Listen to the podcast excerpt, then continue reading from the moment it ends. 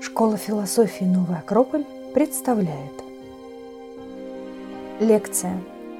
«Сказать жизни «да» Виктор Франкл в борьбе за смысл. Читает Леонид Мебель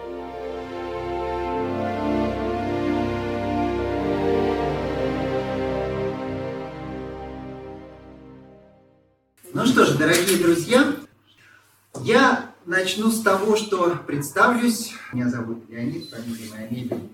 И я являюсь руководителем культурного центра «Новый Акрополь» или философской школы «Новый Акрополь». И в каком-то смысле сегодняшняя встреча, как и все такие вот разовые мероприятия, это некое видение или какая-то часть того, чем мы занимаемся. Это не просто любимые темы, это все вписано в некий единый такой контекст. Как в него вписана и сегодняшняя встреча, конечно, которая занимает особое место. Франкл фигура удивительная, человек, который связан с моей личной судьбой. Сразу скажу, что мне довелось его видеть живьем в далеком 1992 году в Москве, когда он приезжал в Россию. Это был уже второй его приезд в Россию, первый был в 86-м. Я был студентом тогда, был совсем молодым и вот, знаете, бывают в жизни моменты такие вот особые. Вытянул счастливый билет, теперь есть что вспомнить. Да, я видел Франкла, даже мне подписывал свою книгу «Человек в поисках смысла». И это, конечно, такие совершенно особенные воспоминания личные, которыми тоже можно поделиться. Понятно, что в час нашей встречи не вместится очень многое, потому что мне много чего есть сказать, и рассказать, и чем поделиться.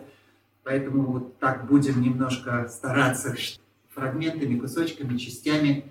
И два слова все-таки скажу, чтобы контекст был понятен, что два года назад в рамках ярмарки и нашей большой дружбы с Челябинской областной публичной библиотекой Зарифат Абдрашитов, нынешний программный директор всей книжной ярмарки Рыжего Феста, согласился на идею провести цикл встреч книги «Изменившие мир». И вот мы начали эту работу с лекции, как раз посвященной Виктору Франклу и его замечательной книге. Сейчас она издается вот в таком виде, в русском переводе. Это «Сказать жизни да».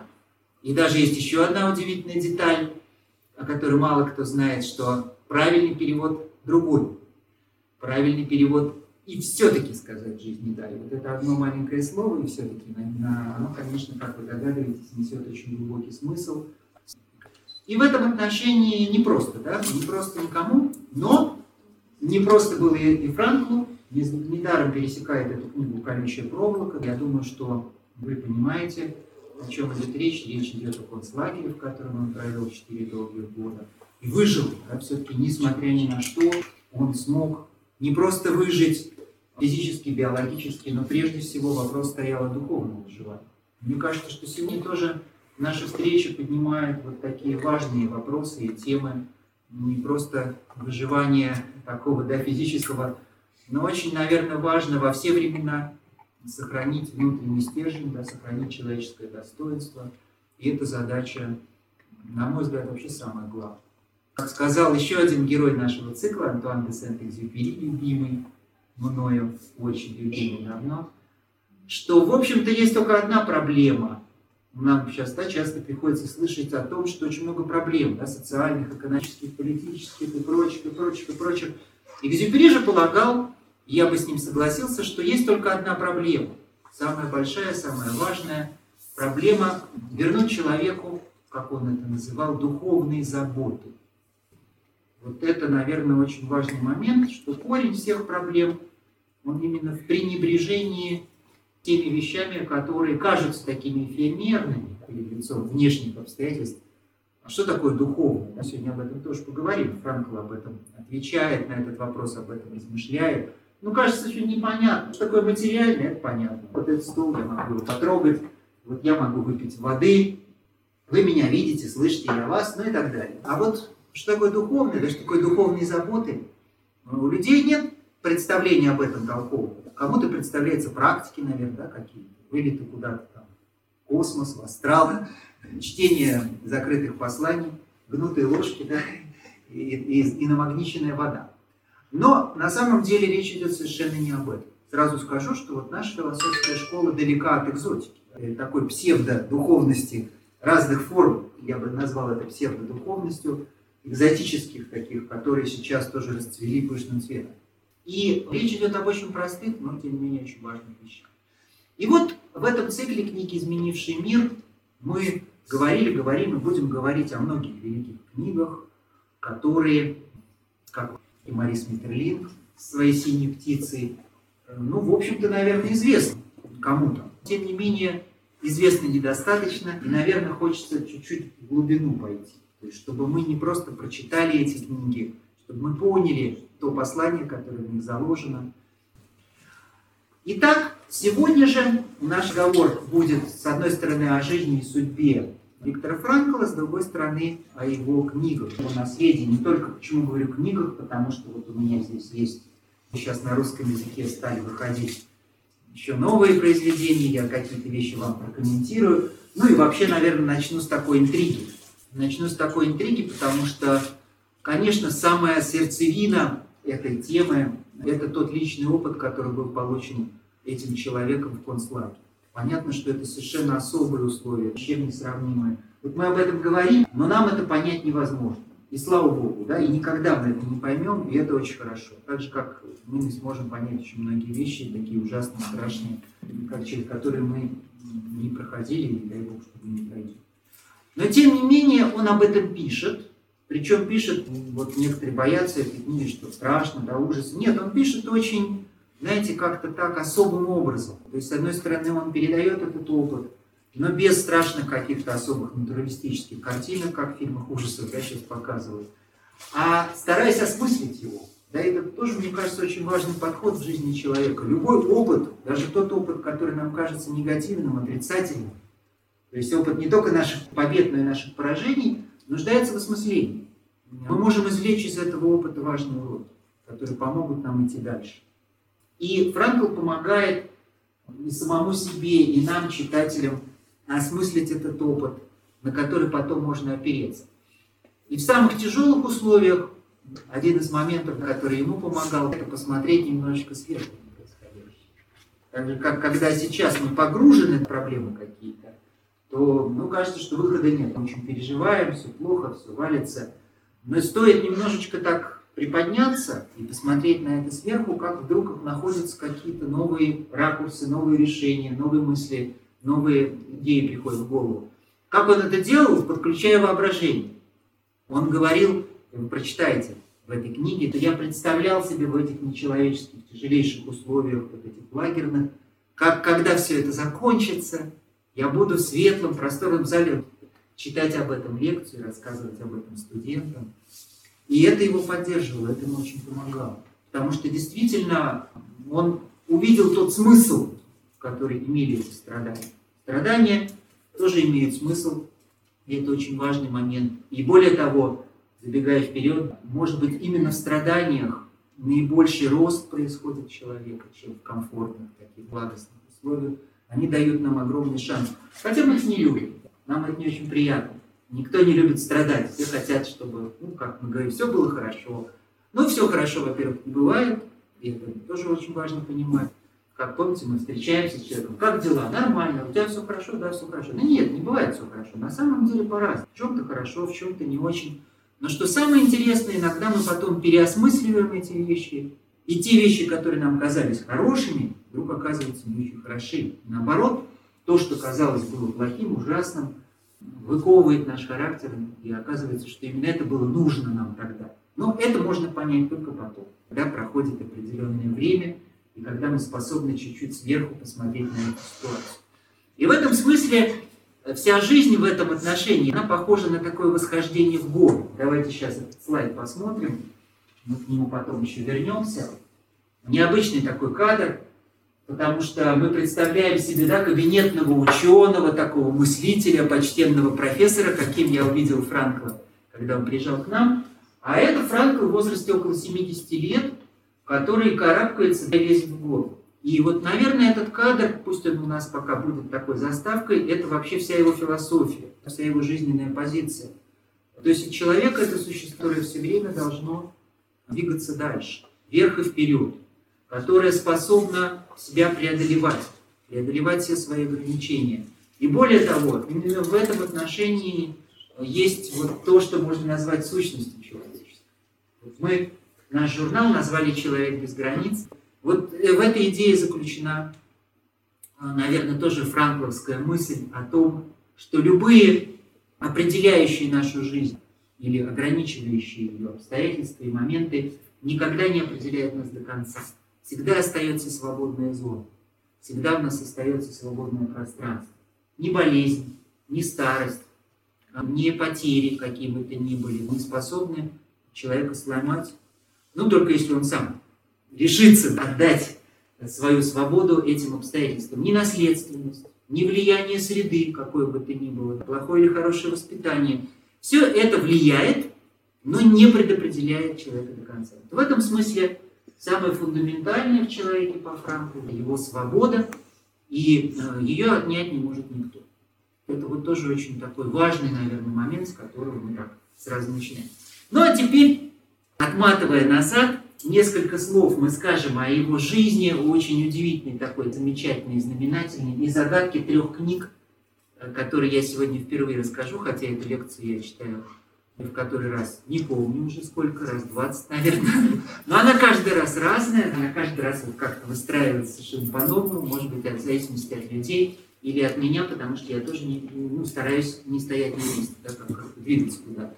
И вот знаете, какая интересная штука. Обычно люди думают, Франкфурт человек одной книги, потому что вот, самая знаменитая книга «Человек в поисках смысла» или «Сказать жизни», да, она издана миллионными тиражами по всему миру. Сейчас, видите, в России, наконец, она нашла своего читателя. Сейчас, кстати, одна из самых востребованных книг, да, потому что кризисные ситуации, они всегда порождают вот этот толчок к поиску смысла. С одной стороны, утрату смысла, Франкл это называл экзистенциальный вакуум такими страшными словами, да, когда вот человек ощущает нехват, вот именно ради чего жить, зачем. Потому что человек, который понимает, ради чего он живет, может выдержать почти любое как.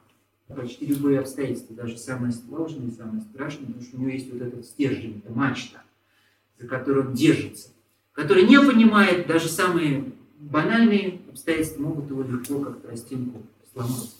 И вот в этом смысле загадка трех книг, это вот сегодня впервые прозвучит, такая мысль, которая меня посетила, как это интересно. Дело в том, что когда Франко уже попал в концлагерь, о его предшествующей жизни я тоже скажу, но чуть позже, уже будучи сложившимся человеком, зрелым, ученым, врачом-практиком, достаточно известным, он вынашивал свою книгу как детище такое. Поэтому очень важно было, чтобы эта книга была написана.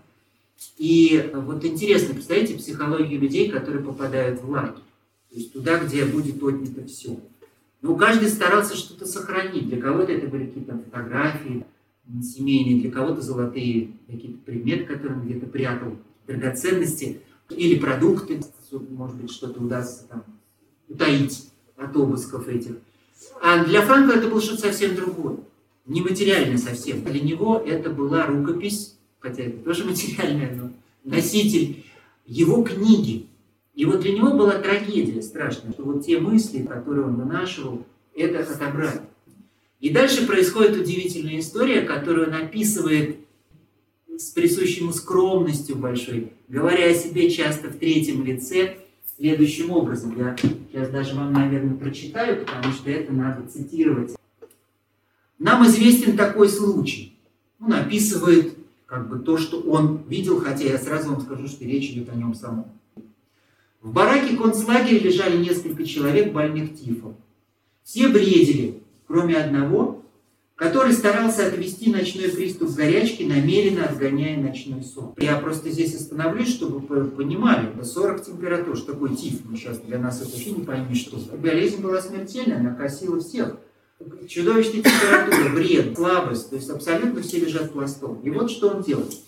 Возбуждение и интеллектуальный подъем он использовал, вызванные этой температурой, для того, чтобы восстановить неопубликованную рукопись своего научного труда, который у него отобрали власть.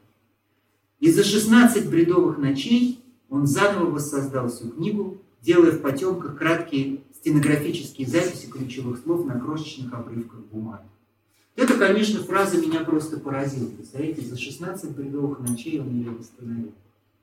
И вот как самое главное свое сокровище да, пронес через все эти ужасы, тяготы, эти обрывки бумаги, и эта книга потом увидела свет. Но это не книга «Человек прозы». Это была книга доктора Душа, которая сейчас, кстати, тоже издана. Вот эта загадка до трех книг франкловских, я сразу вам ее раскрою. Когда же освободился из этих страшных лагерей, где он потерял всю свою родню, да, мама, отец погибли там, его любимая красавица, первая жена.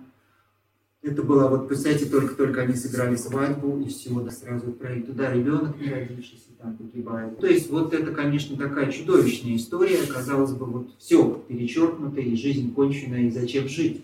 И вот с этим состоянием он выходит из лагеря, и действительно ему было очень тяжело, очень страшно это переживать, когда он узнает, что, представляете, последней погибает жена. И она чуть-чуть, вот буквально она практически тоже выжила, их разлучили в другом лагере, и буквально оставалось несколько дней до освобождения, до окончания всего этого. И она все-таки погибает, он об этом узнает уже после, когда был, конечно, ему тяжелейший удар. И вот как он размышлял. Он стал думать, он стал думать, но если я все-таки выжил, да, несмотря на все это, даже вот потеряв всех остальных, это, наверное, имеет какой-то смысл. Значит, от меня чего-то жизнь ждет. Значит, я к чему-то призван, я должен что-то сделать для людей. И дальше 9 дней он диктует, меняет друг друга стенографистки, пьет кофе, и буквально из него выплескивается, чтобы вы понимали, этот опыт человека, который пережил этот лагерь, и осмысление этого опыта. И уже много позже будет написана философская пьеса, которую вы тоже здесь увидите в этом издании, со странным названием «Синхронизация Бюркенвальда». Это сочетание двух лагерей в этом слове, такой неологизм. Но это не важно, потому что она тоже помогает понять те идеи, которые здесь есть. Пьеса, в которой он ну, поднимается вероятно философских высот, где главными действующими лицами являются древние философы древности, Сократ, Иммануил Кант, занавес между временем и вечностью. Вот люди, как зрители в огромном театре, на самом деле они являются актерами. Ну, то есть, в общем, очень удивительные такие сложные, удивительные вещи. Но это все будет потом. А третья книга, вот, которая вышла вот буквально недавно совсем, с очень таким конкретным названием о смысле жизни, и тут есть ответы, это не просто фигура речи, я вам очень тоже советую ее почитать. Она рождается тоже в 46-м, вот уже тогда после, когда он возобновил, нашел в себе силы возобновить свою работу, свою врачебную практику. А надо сказать, что он очень рано понял смысл своей жизни. И хотя все люди ищут этот смысл, мы с вами о нем тоже сегодня будем говорить, о том, что это такое, да, и как, где его найти, и, и как, Франкл для себя определил очень четко, очень понятно, уже в юном возрасте, по-моему, что-то такое впервые, представляете, он об этом задумался года четыре. Вспомните себя, когда мы задумались, наверное, чуть позже все-таки это произошло. И очень рано понял, что его задача, его смысл в том, помогать другим людям. На разных, это может быть полях, в разных формах. И он стал врачом, а потом и психологом, психотерапевтом и так далее. Но вот сам вектор этой помощи уже никогда не менялся. То есть это человек, который предоставил себя в распоряжение всех людей. И даже вот он описывает один момент красивый, который очень был важен, что кто-то звонил ему ночью иногда. То есть он был открыт да, в этом отношении, чтобы оказать эту помощь в любой момент, да, в любое время. В 1946 году он выступает в Народном университете Вены. Понимаете, что такое Народный университет? Да? То есть это для всех людей как и наша встреча. Она не для избранных. Кто захочет, тот придет. Не важен пол, возраст, вероисповедание, социальная принадлежность. Двери открыты. И вот он читает три лекции, а он был блестящим оратором, надо сказать. Таким оратором от Бога, знаете, что называется. То есть невероятной силой обладал такой вот харизмой, очарованием. Его слово было очень мощным. И эти лекции они тоже буквально вот из него, так сказать, выливаются, потому что в них он описывает свои размышления, тот опыт, который он прошел, и то, что может быть очень важно для людей. А что может быть очень важно для людей? Как раз вот помочь им в этих поисках смысла, которые они тоже ведут. И для этого не надо попадать в концлагерь, чтобы задуматься о смысле. Слава Богу, мы можем сделать это и так. Не надо дожидаться каких-то тяжелых особых условий. Это нормальное, как считал Франкл, естественное состояние человека. Человек по своей природе обладает, как он полагал, стремлением к смыслу. И вот здесь тоже мы встречаемся с интересной такой коллизией, потому что здесь надо немножко отмотать назад, рассказать вам предысторию. Вот скажите так вот, так, положа руку на сердце, ведь не каждому даже из присутствующих в зале, наверное, до сегодняшней встречи было так хорошо знакомо имя Виктора Франка. А вот Зигмунда Фрейда кто из вас никогда не слышал? Есть и такие, да? Слышали все? Вот, я почему? Это тест такой. И более того, если вы придете в книжный магазин, то, конечно, книги Фрейда будут на видном месте, а Франкла мне еще недавно приходилось выискивать где-то там внизу сбоку, да, не в каждом месте. Так вот, Франкл в юности был учеником Фрейда. Но потом между ними возникает разрыв.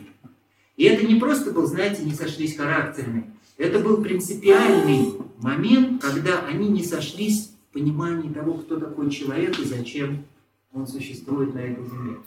Фрейд полагал, и вы можете удостовериться в этом, что мои цитаты точны, есть такие у него размышления, что любой человек, который задумывается о смысле жизни, вероятность всего серьезно болен.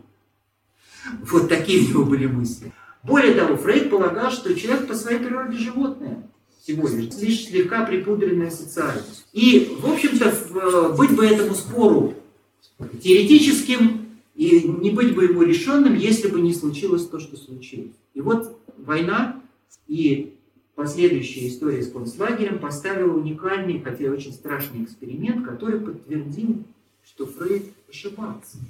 Потому что, собственно говоря, он полагал, что если всех людей поставить в одинаково тяжелые условия, как это происходит с животными, крысами, голубями и так далее, то они все будут сведены, их, да, их деятельность к выживанию, к минимальным физиологическим потребностям. Они все уравняются, то есть все их особенности и отличия исчезнут. Что происходило в лагере, и как описывает Франкл, свидетельствует, как он говорит в этой своей книге о том, как было, что этот вопрос был решен совершенно иначе. И действительно, говорит он, были люди, которые до этого считались вполне респектабельными, уважаемыми, благопристойно себя вели, которые, попав в эти условия, превратились в животных. И более даже хуже, чем животных. Мы бедных животных обижаем, но ведь они ведут себя всегда целесообразно. В природе все подчинено необходимости. Зря никогда никто никого не съест и ни на кого не нападет. Все происходит по закону. А вот человек способен совершить подлость, на которую животное как раз-таки никогда не пойдет. В нем этот закон не заложен. Человек может совершить низость, человек может повести себя ужасно. И Франкл говорит, что удивительные вещи происходили. Говорит, что некоторые эсэсовцы тайком помогали, рискуя своей жизнью, лагерникам, а некоторые свои, в кавычках, были чудовищными палачами и шли на такую жестокость, которой не сравнились бы никакие зверства эсэсовцев. То есть происходили удивительные вещи. Одни люди тихие, никому ранее неизвестные, незаметные, проявляли героизм, самопожертвование и становились гигантами, духовно вырастали в этих непростых обстоятельствах. Другие же, богатые, знаменитые, успешные, падали в грязь и превращались в ничто. Вот такая удивительная история. И в этом смысле Франкл приходит, забегая вперед, мы сегодня с вами так будем чередовать биографические моменты смысловые моменты, приходит к удивительному выводу. К удивительному выводу вот в этом вечном вопросе, который мы с вами тоже задаемся. То, что такое человек? Какова природа человека? На что способен человек? И в этой книге звучит эта замечательная фраза, моя любимая цитата. Франкл говорит, что человек – это существо, которое всегда решает и постоянно выбирает, кто оно такое. То есть в каждой точке мы оказываемся перед выбором. И в этом наша свобода. То есть мы можем выбрать себя лучшего, то, на что мы способны, самое-самое-самое высокое, красивое и доброе и благородное, а можем выбрать себя другого, со знаком минус. И дальше продолжает он, это существо, которое изобрело газовые камеры, и в то же время это существо, которое шло в эти камеры с гордо поднятой головой. И с достоинством, вспоминаете, помните историю Яна Шикорчика и многие-многие примеры. Фильм современный есть еще очень мощный пример, потому что не все знают старые примеры, хотя иногда кто-то знает, кто-то не знает. Помните фильм Кончаловского «Рай» смотрели? Это история с двумя женщинами. В какой-то момент главная героиня, она жертвует собой, говорит о том, что у тебя дети идет в эту газовую камеру, да, идет на смерть. Вы понимаете, вот так вот, да, на минуточку представить себя в этом, а способны ли были бы мы совершить подобное. Франко приводит и другой пример, который мне очень запомнился. Ведь не обязательно речь идет о жизни и смерти, о каких-то таких вещах. В нашем представлении герой – это тот, кто бросился на амбразуру. Но есть повседневный герой, маленький герой. И вот пример приводит в этой книге одного человека, который для него показал, как можно совершать этот выбор и быть героем в своих простых, маленьких повседневных обстоятельствах. Это знаете, кто был? Это был повар в этой лагерной столовой. Просто обыкновенный повар, который, работа которого была в том, чтобы, когда идет длинная вереница несчастных, изможденных, полумертвых уже от голода, слабости, усталости людей, зачерпнуть половником суп, ну или вот эту баланду жидкую, там мало что оставалось от супа в нашем понимании, и каждому дать. И вот знаете, что поразило Франко, он говорит, в чем был героизм этого повара, что он это делал, невзирая на лица. Он не смотрел, кто перед ним, всесильный глава барака, староста блока, который может одним пальцем его отправить в газовую камеру, или изможденный доходяга, которому завтра, быть может, и так придется умереть. Он всем зачерпывал одинаково. И это, конечно, невероятный тоже пример, который показывает нам, что наши возможности даже в самых скромных, как сказал бы Станиславский, предлагаемых обстоятельствах, мы тоже актеры, каждый из которых играет свою роль в жизни предлагаемых обстоятельствах. То есть в тех обстоятельствах, которые жизнь для нас приготовила. Кто-то мама, бабушка, папа, дедушка, брат, начальник или подчиненный. Да, мы выступаем в разных ролях. И эти роли могут переплетаться. Но в любых обстоятельствах у нас есть возможность быть, оставаться человеком. То есть совершать вот этот выбор с достоинством и благородством, которые и свойственны, собственно, человеческому существу. Но это, конечно, сложно это нелегко. И как-то говорить об этом легко, а вот самому делать этот выбор. И каждый день замечать, что мы находимся перед этим выбором, проходить через маленькие ситуации, в которых у нас встает эта развилка, сказать правду или не сказать, помочь или сделать вид, что эта проблема меня не касается. Маленькие моменты, маленькие ситуации нашей повседневной жизни. Вот это не так-то просто. И на эти размышления наводит пример, который приводит Виктор Франк. Но сейчас мы отмотаем еще немножко назад, чтобы вы поняли, какой удивительный выбор он сделал, почему он, собственно, оказался в лагере. А дело в том, что, вообще говоря, вот после того, как он понял свое призвание, помогать людям, быть врачом, давайте посмотрим его в халате. Там где-то есть кадры его как врача. Два кадра. Вот, давайте вот этот. Видите, он еще здесь помоложе такой худенький. Надо сказать, что уже в очень юном возрасте, еще не было ему 30, он практически весь 20 век захватил, чтобы вы представляли, прожил удивительно длинную жизнь, вот сейчас мы об этом поговорим, что, казалось бы, логика иногда нас обманывает. Как говорил Экзюпери, тот, кто полагается на разум, всегда опаздывает, потому что слушать надо сердечную интуицию – этот наш внутренний голос, он мгновенно подсказывает правильное решение. Но потом включается голова, и мы говорим, ну нет, ну это же как, а вот а как же, а если, и так далее, и так далее, и даем себя уговорить. Очень часто, поэтому мы потом совершаем поступки, о которых впоследствии жалеем, но всегда легко их исправить. И поэтому я сейчас приведу удивительный пример, такая, правда, мощная история, когда, представьте себе, вот какой путь он прошел. Франкл, ну, как вы догадываетесь, он был евреем, он жил в Вене, в столице Австрии, которая потом была оккупирована нацистами. Он уже был очень успешным молодым специалистом, врачом. И у него был такой, знаете, в жизни уже одна такая заслуга, на мой взгляд, огромная, да, которая, в принципе, если бы вот только это было как я люблю на лекциях, можно было бы уже больше ничего не рассказывать. Уже памятник вот ему бы я поставил лично. Что он сделал? Он столкнулся еще тогда, представляете, в конце 20-х годов, в начале 30-х, в Вене, как бы столица Австрии, Европа. А что там происходило? Когда дети оканчивали школу, старшеклассники, представляете, вот уже момент окончания школы, вспомните себя в этом возрасте, прекрасный возраст, впереди, казалось бы, блестящее будущее, многие из них уходили из жизни. Огромный был всплеск самоубийств подростковых. Потому что, ну вот, как-то не видели смыслов, или были не готовы как-то принимать самостоятельные решения, брать на себя ответственность за свою жизнь. Вот по каким-то таким вот причинам это все происходило.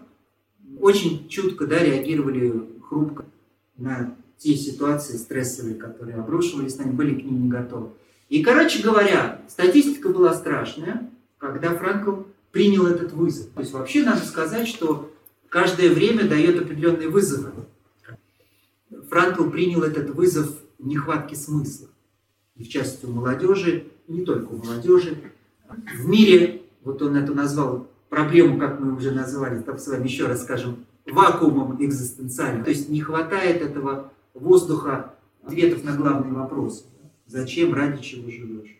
Кто ты такой? Что он делает? Он принимает этот вызов, и он создает в городе постепенно, шаг за шагом, в течение нескольких лет ведется огромная работа, привлекает к этому потом людей, сеть консультаций молодежи, где он принимает этих ребят, беседует с ними, помогает им, объясняет им, укрепляет их. И представляете, за несколько лет этой работы статистика была снижена практически до нуля. То есть ему удалось сделать невозможное. Он спас тысячи жизней. Тысячи жизней этих юных ребят. Сегодня эта проблема тоже существует, и в России в том числе, я думаю, вы прекрасно осведомлены об этом, не хуже меня, что эти вещи, конечно, очень сложно решаемы. И, и вот уже с этим багажом он сталкивается с выбором, который повлиял на всю его жизнь. А вот самый главный выбор его жизни, потому что когда стало известно, что в Австрии произошел вот этот аншлюз, она была захвачена фашистами, он был настолько знаменит, уже известен, что, в общем-то, его готовы были отпустить. Ему была возможность выхлопотать и получить въездную визу в Соединенные Штаты Америки. То есть что это означало? Спастись от неизбежной смерти в этом гетто, в этих лагерях. Но маленький нюанс, только ему одному. Ни жена, ни родители не смогли бы с ним поехать. Как вам, представляете, вот насколько чудовищный выбор такой страшный? То есть либо спасти свою жизнь, может быть, еще что-то сделать хорошее для людей хотя бы, но оставить своих близких на погибель верную, либо погибнуть всем, потому что очевидно, что шанс, что человек выживет в этой мясорубке, был ничтожен. И вот я теперь с высоты того, что мы уже знаем, вам говорю, смотрите, какая удивительная история. Он совершил этот выбор, казалось бы, в пользу неизбежной смерти, руководствуясь не логикой. Что логика что подсказывает? Что надо спасать свою школу.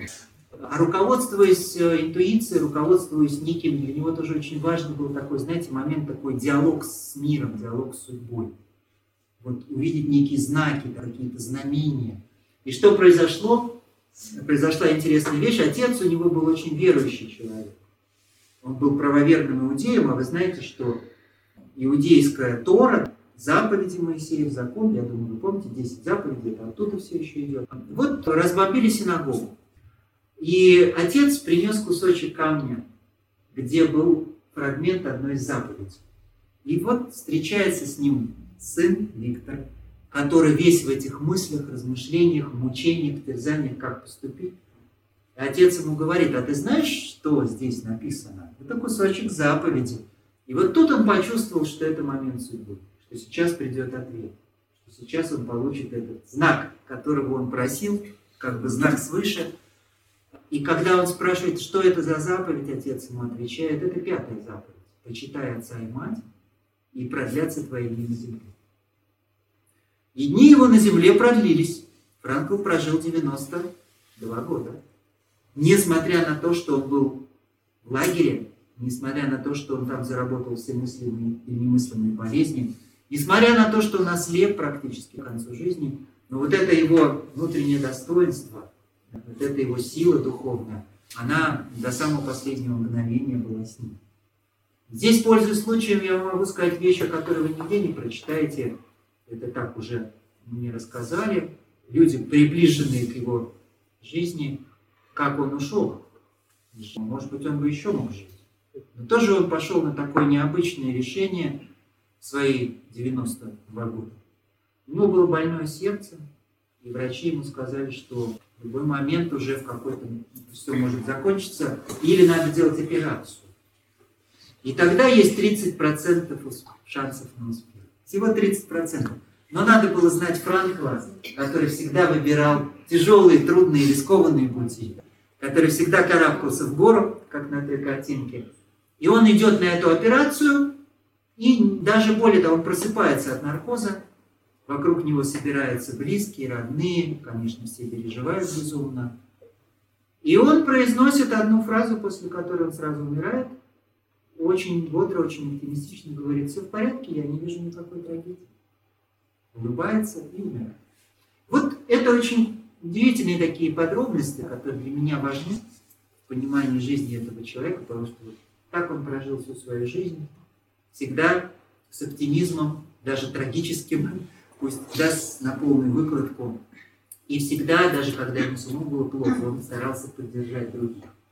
Его ученица Элизабет Лукас вспоминает чьи книги, кстати, сейчас тоже изданы, я вам их очень рекомендую.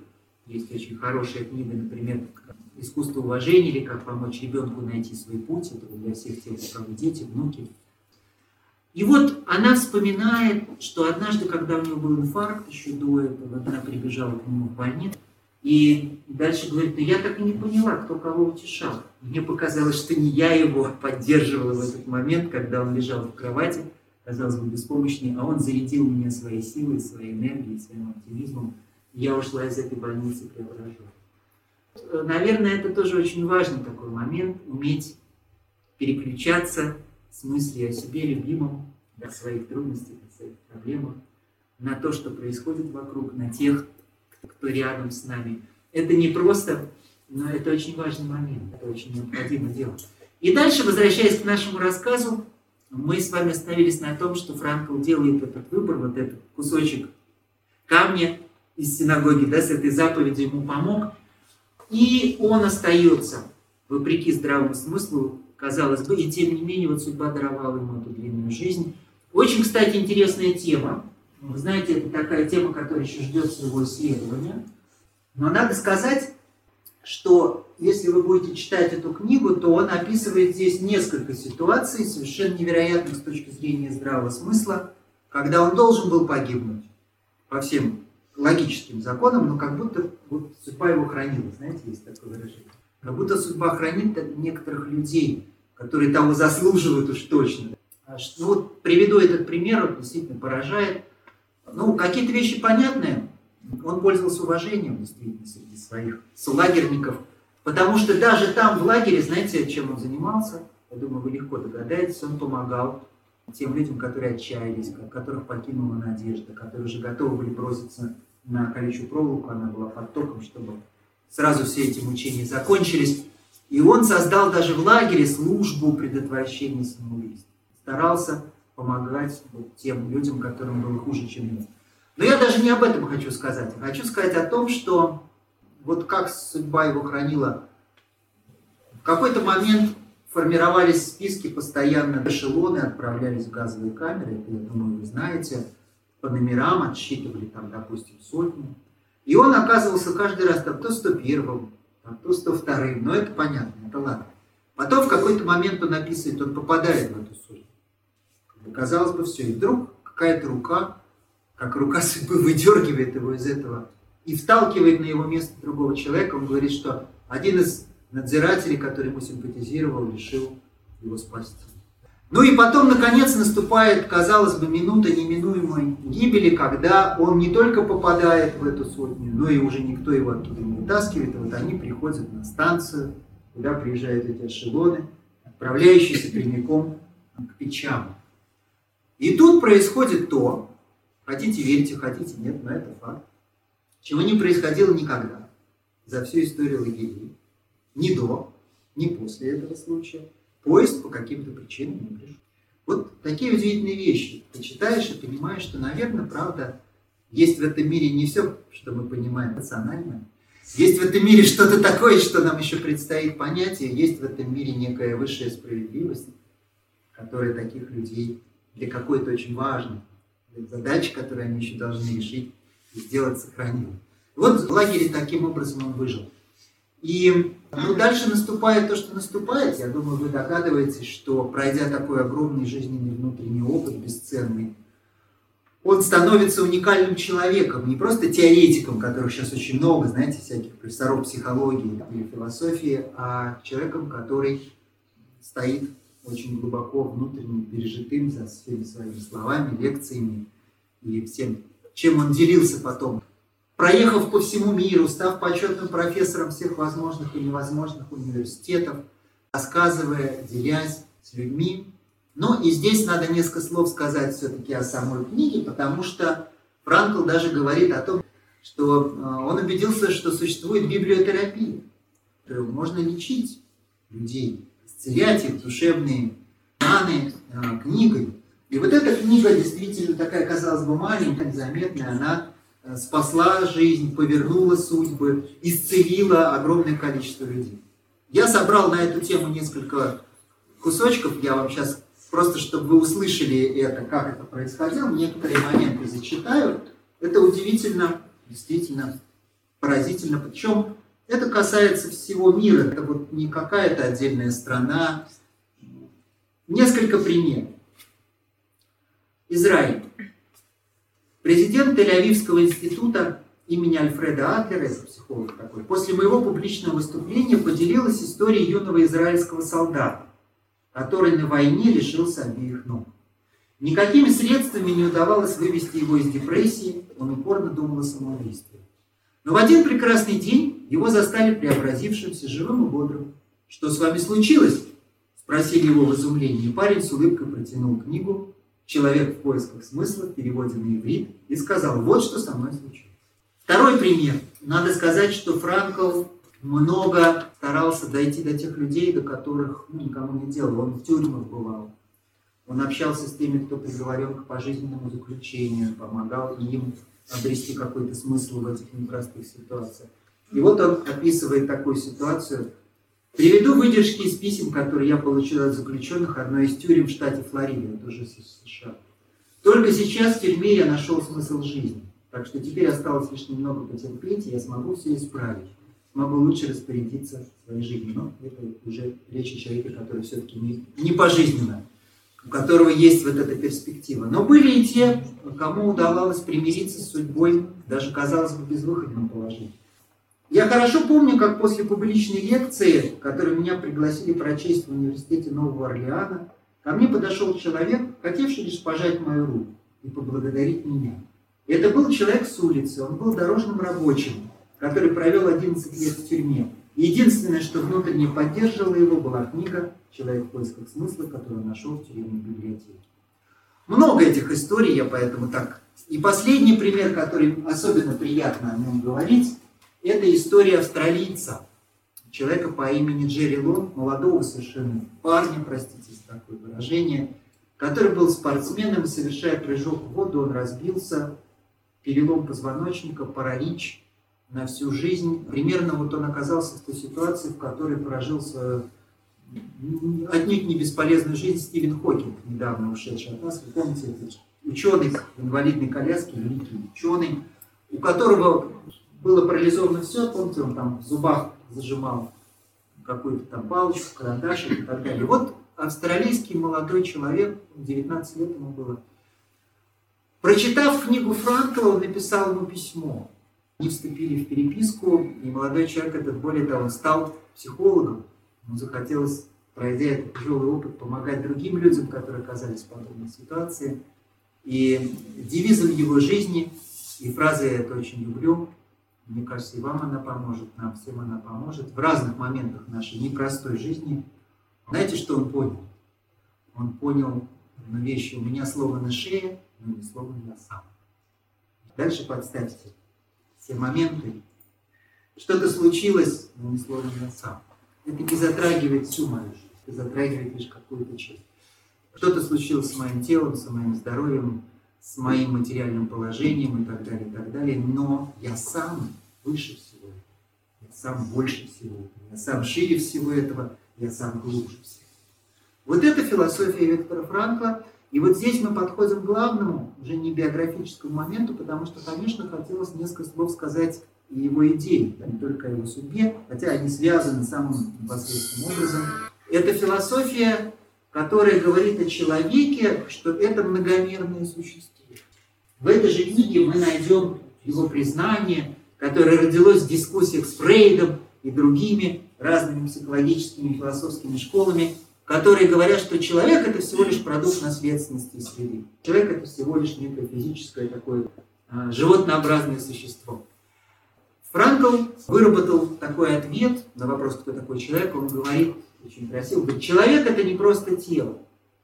Человек это даже больше, чем психика. Человек – это прежде всего дух.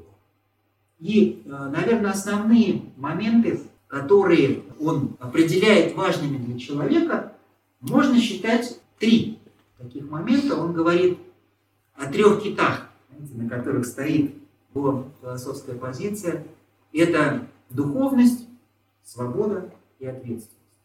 Вот три момента, которые определяют человека. Духовность, наверное, мы уже немножко помните, они говорили вначале, сейчас поразбираемся. Самая трудная для понимания вещь, потому что что подразумевает Франкл, когда он говорит о духовности человека, духовной природе человека? Он подразумевает прежде всего, что в нас есть еще что-то, что не сводимо ни к физике, ни к психике.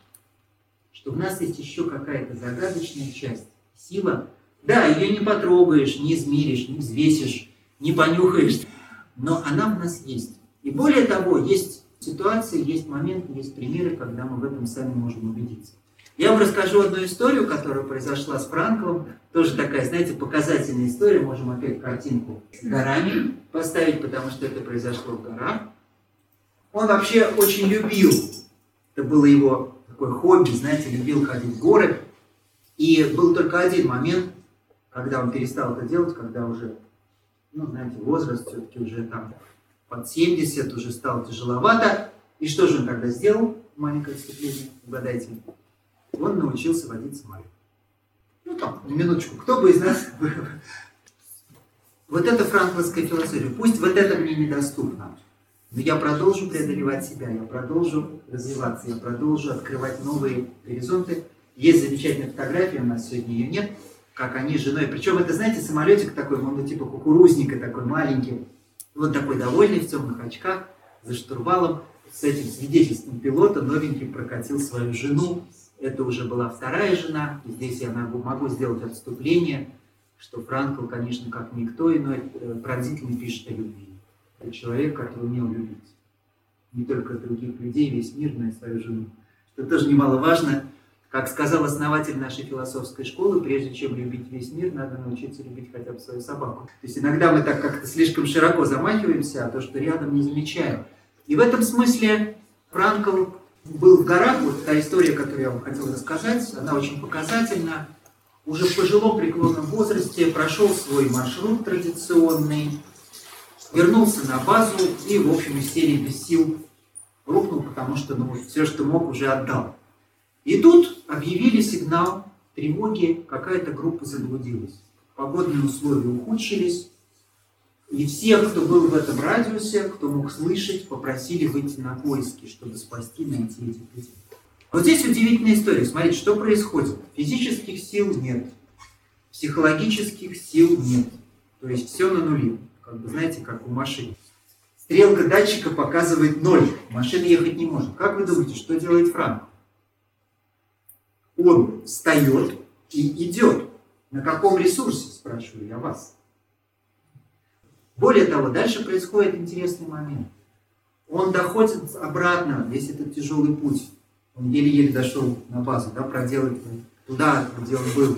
Принимает участие в поисках.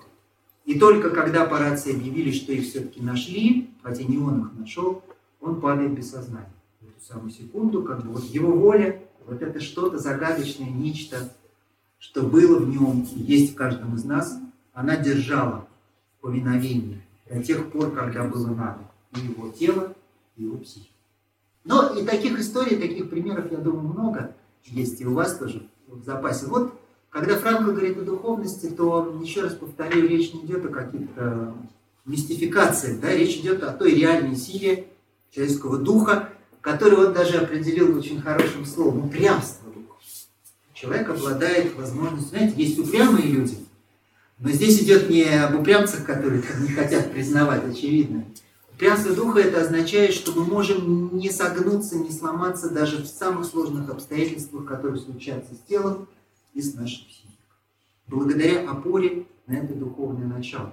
Но для этого, как вы догадываетесь, это духовное начало надо в себе укреплять, надо его слышать, слушать, надо как-то вот его ощущать, размышлять об этом.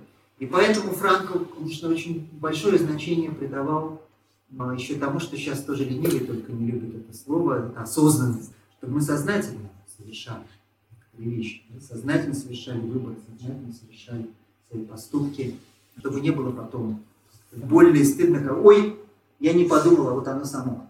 Само сказалось, само сделалось, само получилось. И возвращаясь к э, двум другим колоннам, если говорить о свободе, то он это понимал так. Очень интересная такая триада, смотрите, я сейчас ее расскажу. Что человек обладает свободой воли. Последнее слово воли. Волей к смыслу. И это позволяет ему находить смысл жизни.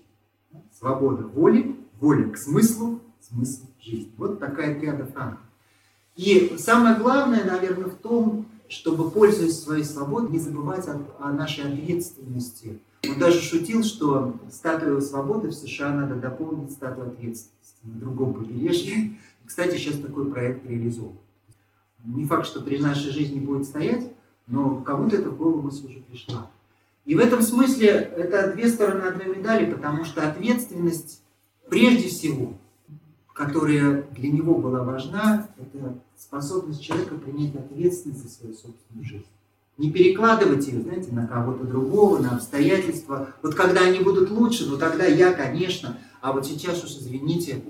То есть э, принять ответственность за свою собственную жизнь, за свой выбор, за свои поступки, за свой путь. Это было для него очень важным. Ну и, как вы понимаете, он сам ее принял.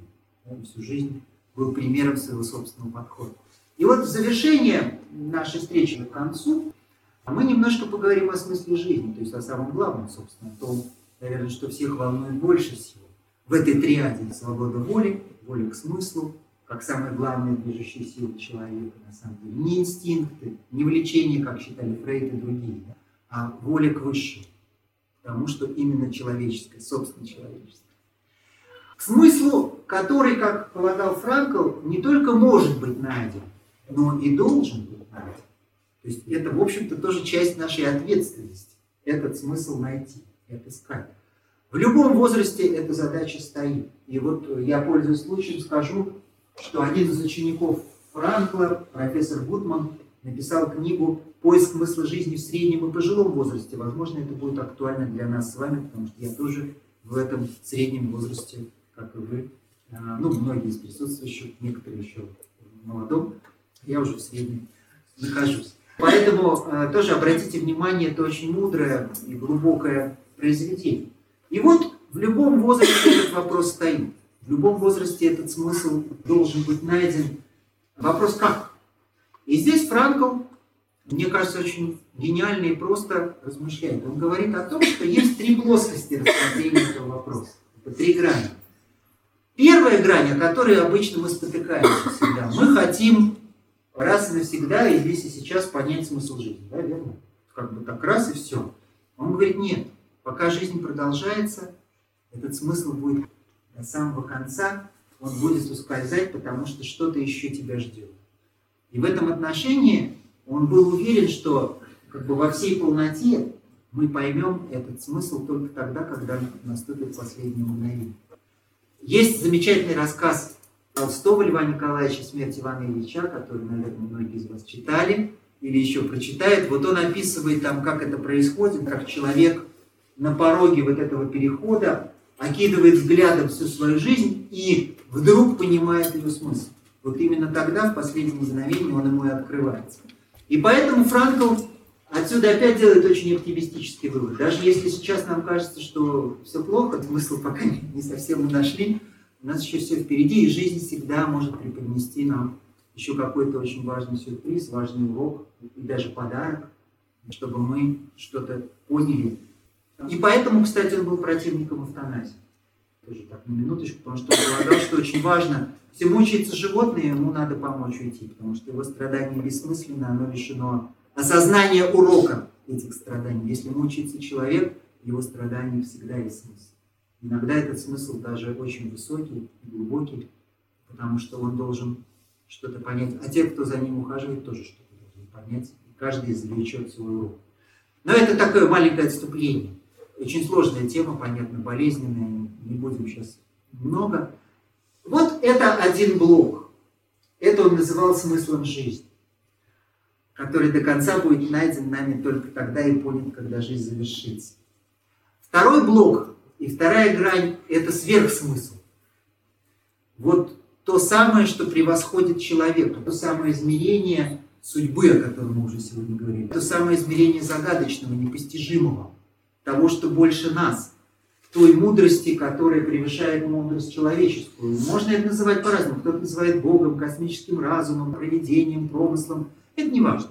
Не вопрос слов. Вопрос, что человек может однажды понять, что не он является в этом смысле центром мироздания, что есть что-то или кто-то больше него, выше него. И вот у Франкла есть совершенно замечательная мысль. Он говорит о том, что вообще для человека очень важно осознавать свою связь с этим измерением больше, чем он сам. Он скажет в ответ на многих, кто размышляет, как и мы с вами, об успехе, о счастье, о том, чтобы как-то наполнить свою жизнь этими вещами, что успеха, как и счастья, нельзя добиваться. Не могут быть конечной целью.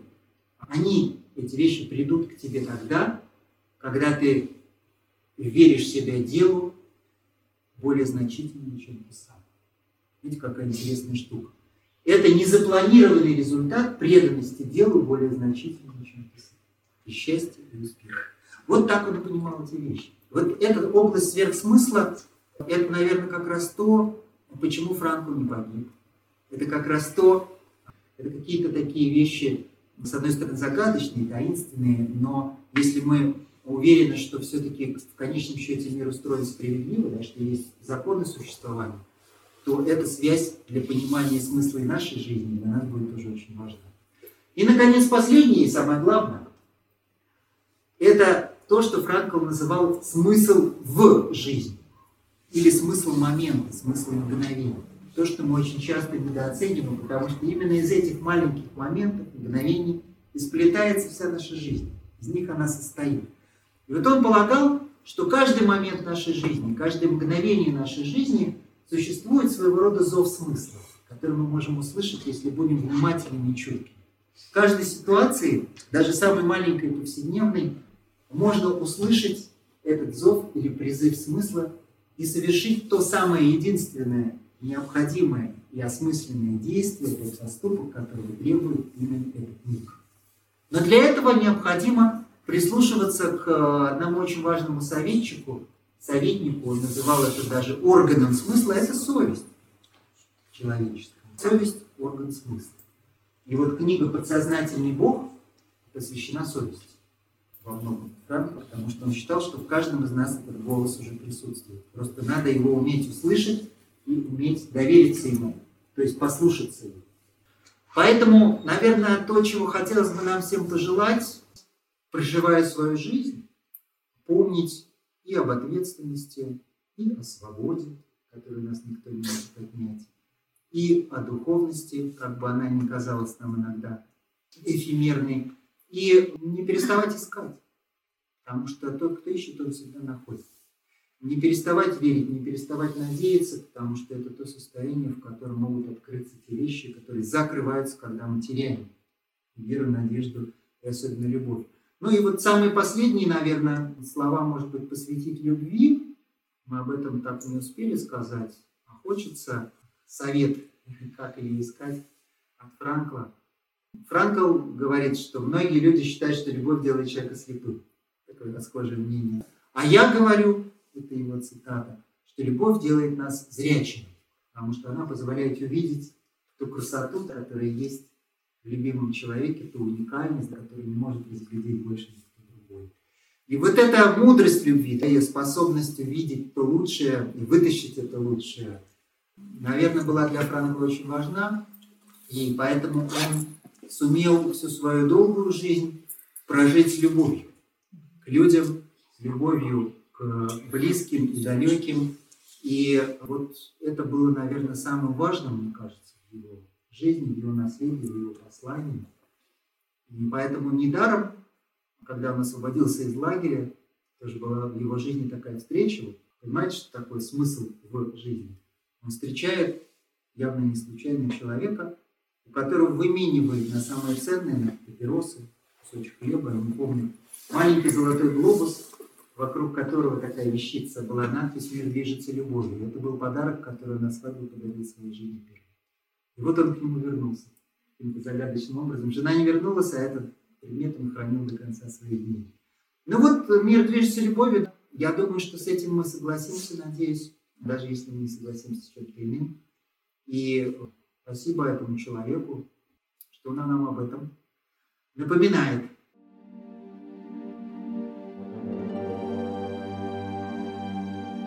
Чтобы не пропустить новые материалы на нашем канале, не забудьте, пожалуйста, подписаться на него. Приглашаем вас также в гости на лекции, практикумы, мастер-классы и курсы творческого развития, расписание которых можно найти на сайте философской школы «Новый Акрополь» акрополис.орг.ру До встречи!